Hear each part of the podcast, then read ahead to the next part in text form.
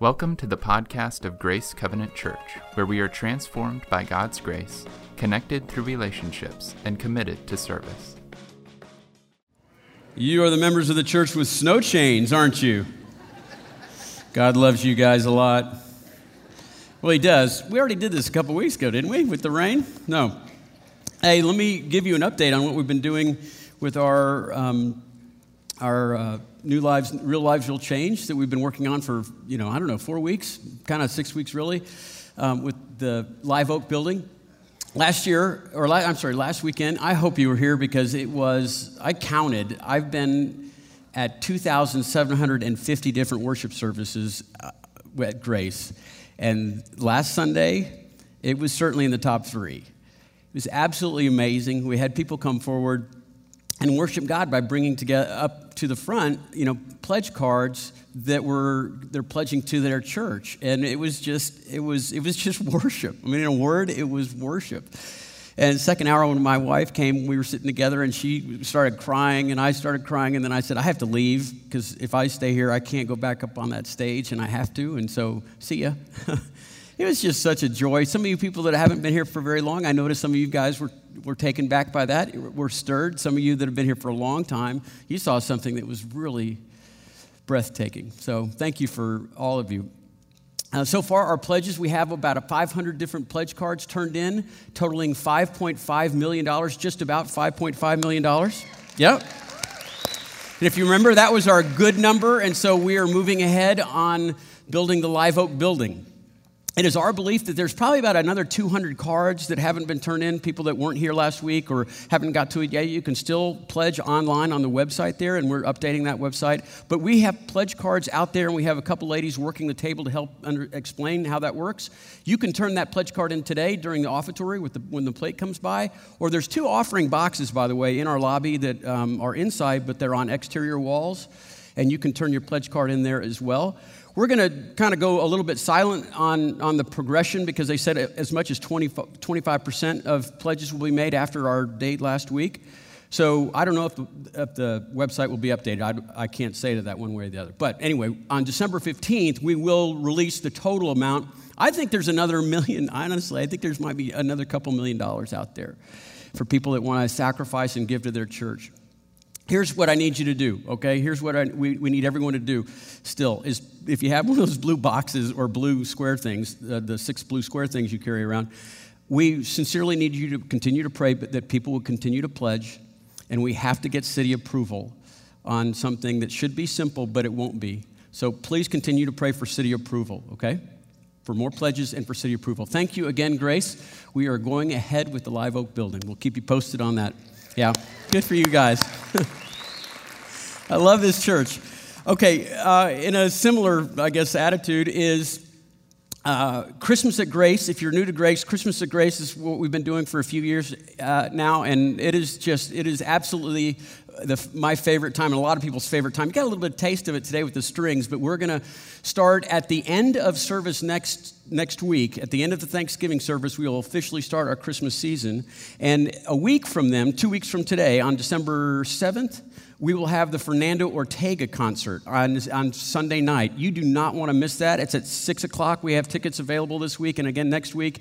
This is just for Grace Covenant Church. I mean, you can invite your friends and all, but we're not advertising very much outside this, out, our, congregation, and he makes this place sound fantastic. You do not want to miss that. And then we're going to do Advent this year. We don't do that uh, often at Grace, but we're going to try to start making that more of a regular thing that we do at Christmas at Grace. And there are tons of these booklets all over the children's auditorium or the children's uh, greeting areas and on many of the tables outside. We would, these are devotionals for your family with different kind of moods and emotions that are built on promises of the Advent season for each week. They're, they're questions for you to go through in your own devotional life, or they're very family friendly. So, would you consider jumping on board with our Christmas of Grace? The Advent season starts next week.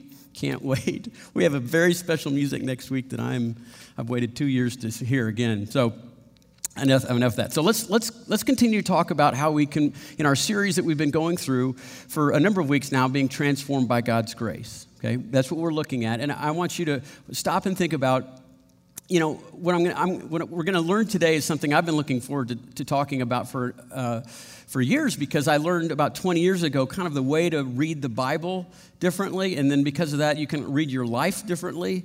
And as a result, you can change your life. You know, you can see how God changes people's lives in the Bible, and then you can start seeing how God is changing your life as well. I uh, saw this just, I think I saw this 20, 25 years ago, and, and I've taught it once or twice before.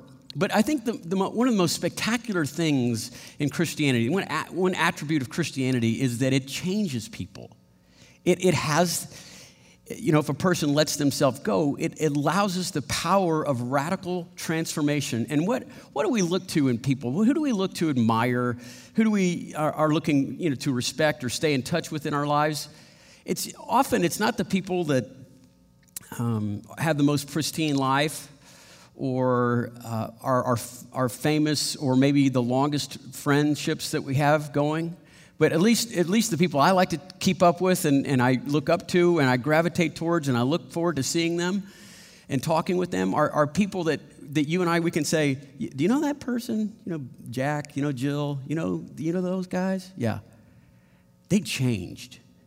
I mean, they, they, they've got a before and after story. And if you don't know that, you really ought to hear that story because they changed and it stuck. Because they, they saw things in their lives because God revealed it to them and they turned into it instead of away from it and they let God in there and they changed. I think that, again, this is one of the highest compliments you can pay to a human being is that they let God's Spirit revolutionize their life. And today, what I want you to see is how kind of that works the plan, the, the, the, the path of change, okay? This is, we're going to look at it, just we're going to survey the way Jesus works with his disciples. And then we're going to see, wait a minute, you know, that worked back then 2,000 years ago with a bunch of fishermen, but he's doing the same thing to us, but not so much, you know, while fishing but everywhere else in our life. And so, what we're going to do is we're going to look at three chapters today, but we're going to survey them. We're going to, they're looking at, we'll look at some common stories, but when we look at the bigger picture, we'll see what Jesus is up to. Because Jesus has to change these men. He's going to turn over, there's 12 that follow him that, call, that are called disciples. He's going to leave with 11 of them uh, the future of the kingdom of God. And if you look at, if you look at what he gets, it's not much to work with. And so, so Jesus is going to spend three years. His discipleship model is let's go camping. And in, the, in, in that three year camping experience, he's going to transform these gentlemen into like from cowards to courageous men of God. He's going to, he's going to try to change the way they look at life because they just look at the physical world around them and, he, and he's to, Jesus is going to say, no, no, no, look at the spiritual dynamics that are taking place all around you. Okay, they're going to focus on the circumstances, and he's going to say, No, no, look at me. Look at me.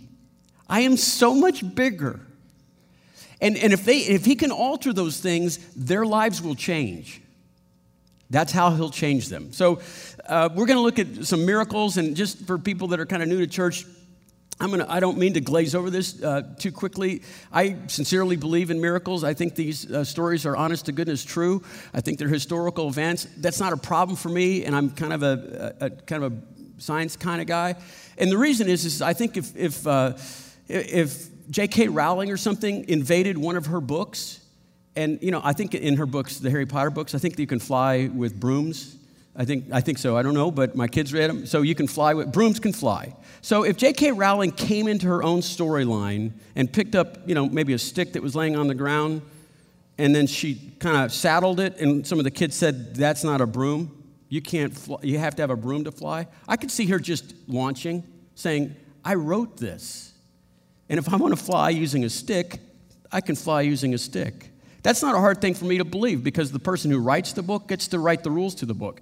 God wrote the rules to this creation, and when He shows up, He can, if He wants, submit to the rules that He laid out for us. But sometimes, if He doesn't want to, He doesn't. And He's doing that in these cases. He's showing off that He's the creator of the universe, but it's not to show off. It is to show these uh, 12 men about who he is and how he will change them. So I don't have a problem with miracles, but I want you to see, I want you to get past the idea of miracles and see what Jesus is up to. because that's what, that's what he does in our lives as well. So in Matthew chapters 14 through 16, if you'll turn there, we're just going to fan through these three big stories. Matthew, Matthew is the first book in the, in the biographies Matthew, Mark, Luke, and John. So Act 1 is Matthew 14. It starts in verse 14. These are somewhat uh, uh, familiar stories to us. So here he goes. When Jesus, indeed, he saw a large crowd and he had compassion over them and he healed their sick. And this is verse 15 now. And even as evening approached, the disciples came up to him and said, Hey, look, this, we're kind of in a remote place and it's really getting late. So maybe we should send the crowds away into the villages so that they can buy for themselves some, some food. And Jesus replied, Look, they don't need to go anywhere. You just give them something to eat. And they said, Well, all we have is five loaves of bread and two fish, they answered. Bring them to me, he said. I'm here.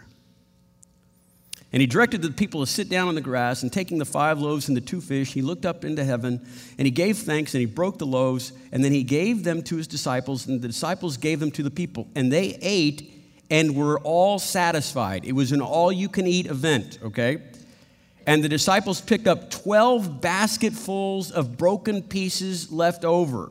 And the number of those who ate were about 5,000 men, besides women and children. So let's just, let's just be really conservative. There's 10,000 people at this event. It's gone late into the evening. They are mesmerized by the teachings of Jesus, and he's been healing them.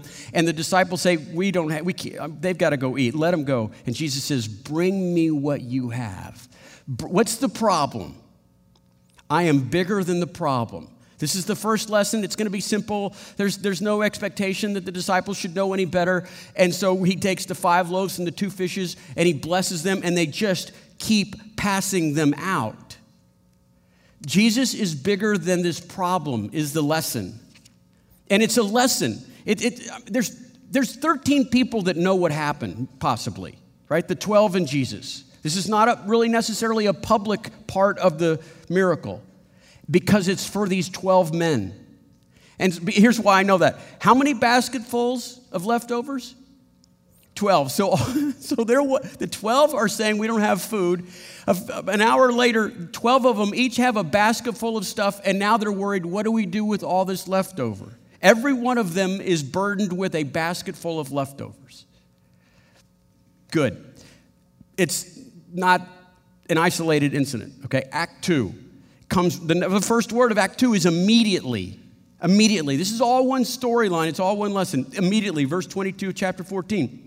Immediately, Jesus made the disciples get into a boat and to go ahead of him, go ahead of him onto the other side of the Sea of Galilee when he dismissed the crowd. While he dismissed the crowd. And after he had dismissed them, he went up to the mountainside by himself to pray. And when evening came, uh, he was all alone finally. But the boat had already had a considerable distance, a head start from land, and now it's getting buffeted by the waves because the waves are pounding against it.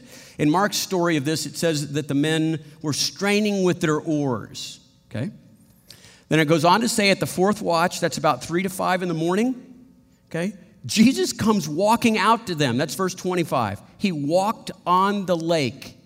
When the disciples saw him walking towards them, on the lake, they were terrified. It's a ghost, they said, and they cried out in fear. A few things. First of all, you know, they start off by fearing something they know. It's fishermen. They were afraid of the lake eh, at night with a storm. And then they and then it transfers to fearing something they don't know. And they and they come to what I would consider a logical conclusion that it was a ghost.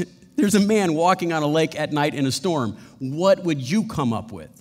Okay, I think that's a pretty good answer. It's, it's a ghost. And so they, they start screaming about something they don't know about, and that's ghosts. And then Jesus immediately calms them down. Look at verse 27, I love this. But Jesus immediately says to them, Take courage, it's I, don't be afraid. Here it is again. What's he saying? I'm here. It's me. Look at, look at me. I am bigger than this thing you fear. You, you feared an inability to feed people? I was bigger than that. You are fearing this storm and person walking on the water? I'm bigger than that. Look at, look at me. And Peter, you know, he, he's just not going to leave it alone. He says, Lord, you need to command me to come out there in verse 28. And Jesus says in verse 29, then come. And then Peter got out of the boat and he did, okay, he goes over the side and he does something that only a man of faith can do. He let go of the boat. And then he started walking towards Jesus. This is it. this, is the, this is the first and only time like a, a normal human being is walking on water. There is something underneath his feet that is suspending him. And it's during a storm, and he's just looking at Jesus, and, and then it says, verse 30, but then when Peter saw the wind, he, was, he, became, he became afraid, and then beginning to sink, he screams out, Lord, save me. Verse 30 says, Lord, save me. And so, you know, oh. But look, I mean, he began to sink. And why did he begin to sink? Because he took his eyes off of Jesus. And listen, if, we've, if, you're, if you're too familiar with this story, I want you to envision yourself trying to teach this with a whiteboard because so many of us think that everybody should know this, okay? So if you, if you keep your eye on Jesus, you won't be afraid, okay? If you take your eyes off Jesus, you know, it, uh, change focus leads to fear, fear leads to doubt, doubt makes you more buoyant, duh. You know, when do you take physics? You're heavier when you're doubtful. Who doesn't know this story? Why did he sink? Because Jesus let him sink. Do you see who's behind all of this? He didn't sink because of doubt and the physics of doubt. There's no physics of doubt. Jesus saw him doubt and said, you're missing it. And he lets him sink because he's teaching him a lesson. this whole thing is a conspiracy brought on by Jesus. Because Jesus wants him to learn look at me, look at my promises. Look, look at who I am. I am bigger than your predicament. And I love the other part of this. He begins to sink. Jesus doesn't like whatever's underneath his feet. He doesn't pull this rug out from underneath Peter and he goes back to normal physics and he just plunges into the water, right? Right? He begins to sink. So apparently there's this, there's this, I don't know, slow submersion and, and enough to cry out, enough to be grabbed by Jesus. And that's what Jesus does. So even the lesson itself is, is merciful. And so Jesus grabs him and then they walk back. By the way, you get a lot of you get points for that. Okay, you get points for three steps and then sinking, and then you get points for walking back. Okay, that's still six steps on water. And even people that have walked on the moon haven't done this. So I'm just I'm just bragging about the guy. So verse 31 of chapter 14 immediately jesus reached out and grabbed his hand that's the way jesus is You're, you have little faith why did you doubt and so in verse 32. And then when they climbed back into the boat, the wind died down, and those that were in, were in the boat, they worshiped Jesus, saying, Truly, you are the Son of God.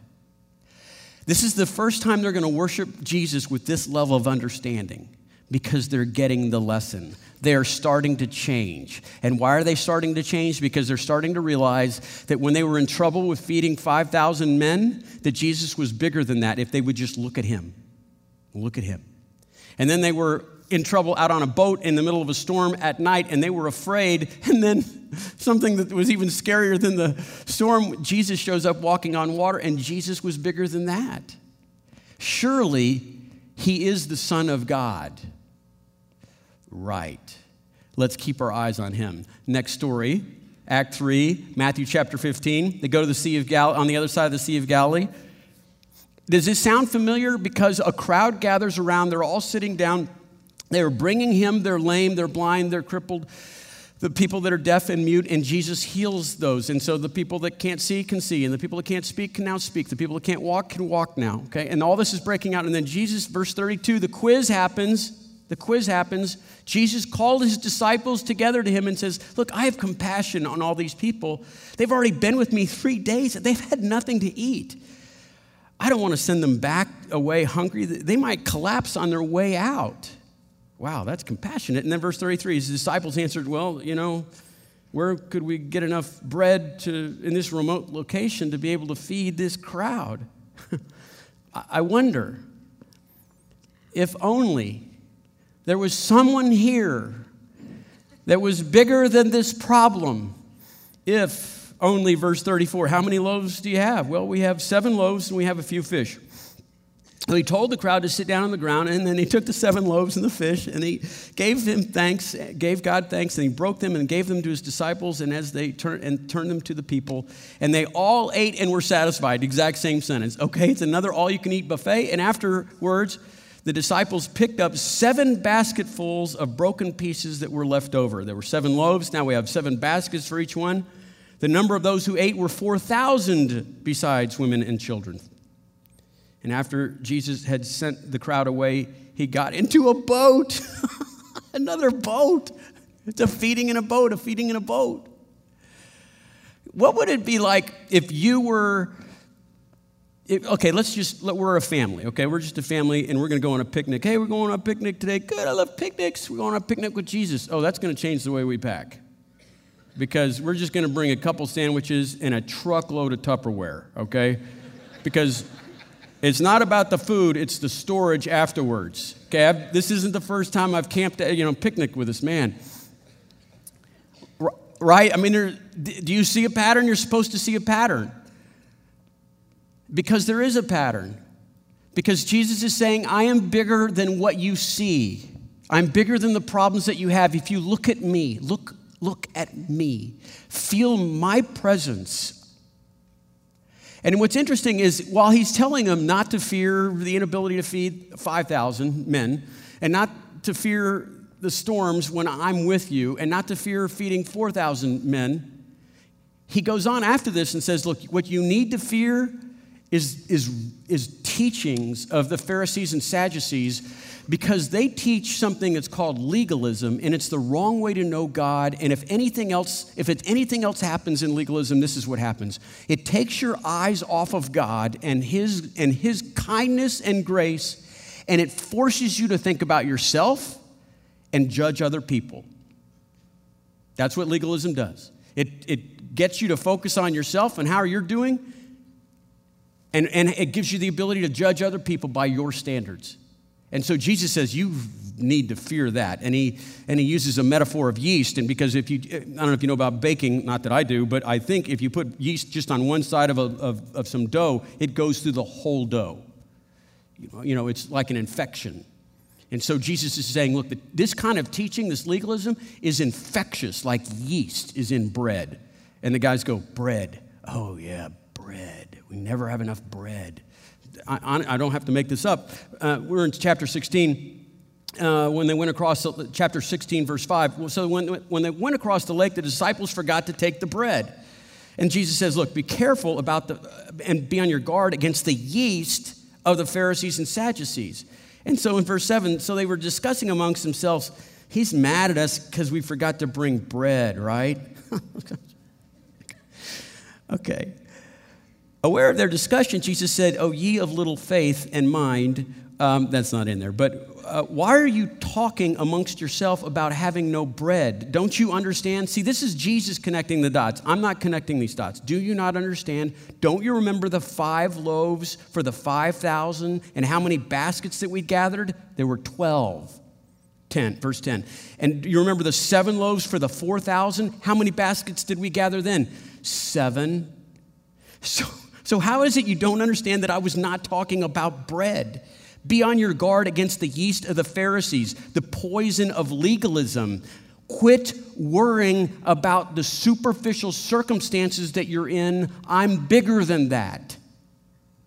I don't care about this, this don't care about your bodies, care about your soul and what you think about God. That's the most important thing about you. If God is if Christ is going to change these men, he has to change what they look at. And Jesus is saying, "Look at me. Look at me." He has to change how they perceive like how big God is. And, and the, whole, the food and the boat and the food and the boat are all about where is your focal point? That's what Jesus is talking, that's how he changes lives. You see, the, the road, the road to change is in a loop. If you, if you read the Bible this way, look, feeding, boat, feeding, boat, it's the same set of tests over and over again. Look at your own life. Do you see a looping pattern? There ought to be a looping pattern because God is trying to change you by putting you in a place of fear and saying, No, no, no, no, no, no, no. Look at me. I am bigger than your circumstances. I am more profound than your fears. I am greater than your, than your worst experiences in life. Look at me. Feel my presence. People, people's lives get, get majorly rearranged permanently when the Spirit of God reminds them of God's presence all around them. In, in 2 Kings chapter 6, it's a famous story in the Older Testament. Again, this is Elijah. He's one of the prophets, and he's got an intern with him. And they're in kind of the valley of the, uh, in the city where they're about to be attacked uh, by the bad guys, and the bad guys have overwhelming odds in their favor chariots and, and armor and swords. And, and Elisha's, he's okay with that. I mean, he's, he's at peace and he's in a, in a state of calm, and the intern is freaking out. And the intern asks Elijah, What is up? How are you so calm? And so Elijah doesn't do anything but pray. And he says, Dear God, let your spirit, let his eyes see what's real. Let him see what is spiritually taking place. And then his life would be changed. And that's where we know the story. And then his eyes were opened, and he saw the army of God in chariots of fire all around the rims of the mountains, waiting. Just waiting.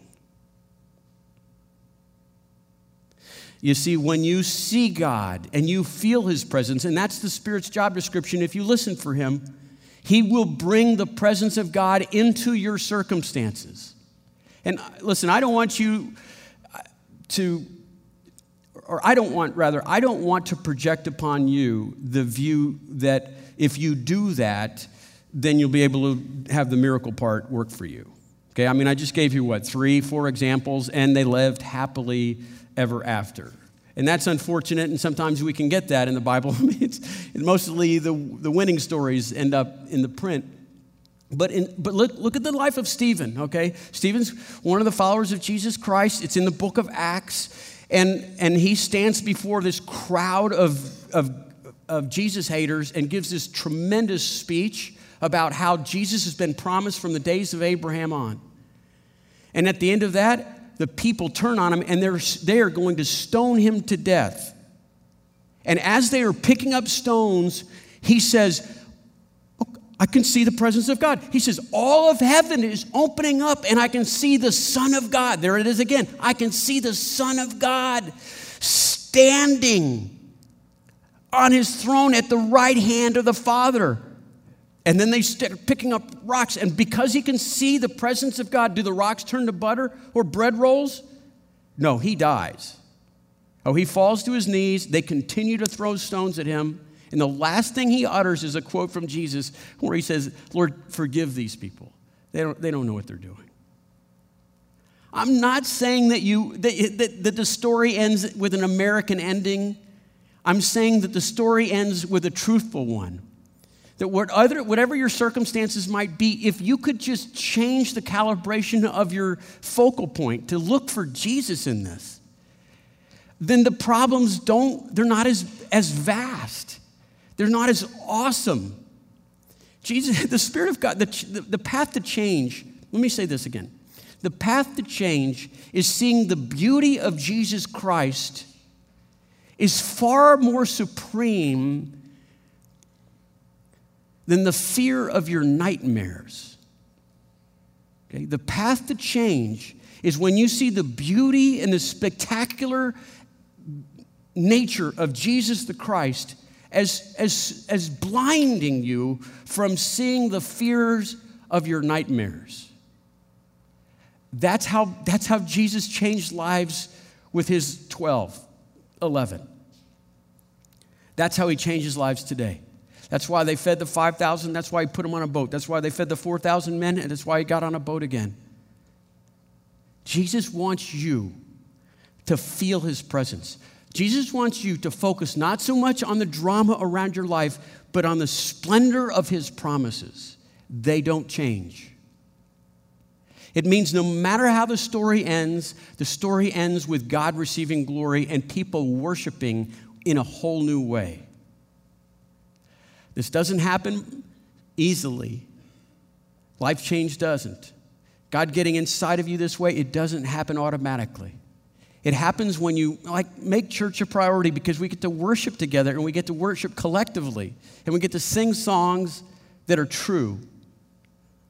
It means that you know you kind of arrange your day so that you get a tune up on what you're focusing on. Sometimes you know in the morning and at night, and sometimes somewhere in the middle, saying, "Oh, you know, I'm thinking at the problems and I'm thinking about your glory. I'm thinking about uh, the things I fear instead of the, the power that you have over the things I fear. You find friends in, the, in a community like this that they, they, keep, they keep propping you up. You know, the Peters that say that you ought to get out of the boat. It's not, it's not simple. Well, it's actually, it's simple, it's just not easy. It requires discipline. And then look, and then we have these other things. Why do we do communion? Why do we do the Lord's table? to remember his presence so, so that we won't be afraid. Because when we see Christ for who he is, that changes us. That is what transforms us. So, my friend Mark McLean's going to come and he's going to lead us into communion. I will pray that this communion service does that. It brings, it draws you into his presence in a new way. Dear Lord Jesus, uh, we, we pray as we sang, I will wait on you. You are my refuge. I will wait on you. You are my refuge. My hope is in you, Lord, all day long. I won't be shaken by drought or storm. My hope is in you, Lord. All day long, I am choosing not to be shaken by the circumstances of my life. I'm choosing not to be in fear of the nightmares of my past. I am choosing to focus on the splendor of your greatness of your conquest of death.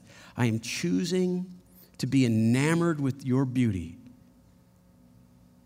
Thank you, Lord, for drawing us close into you.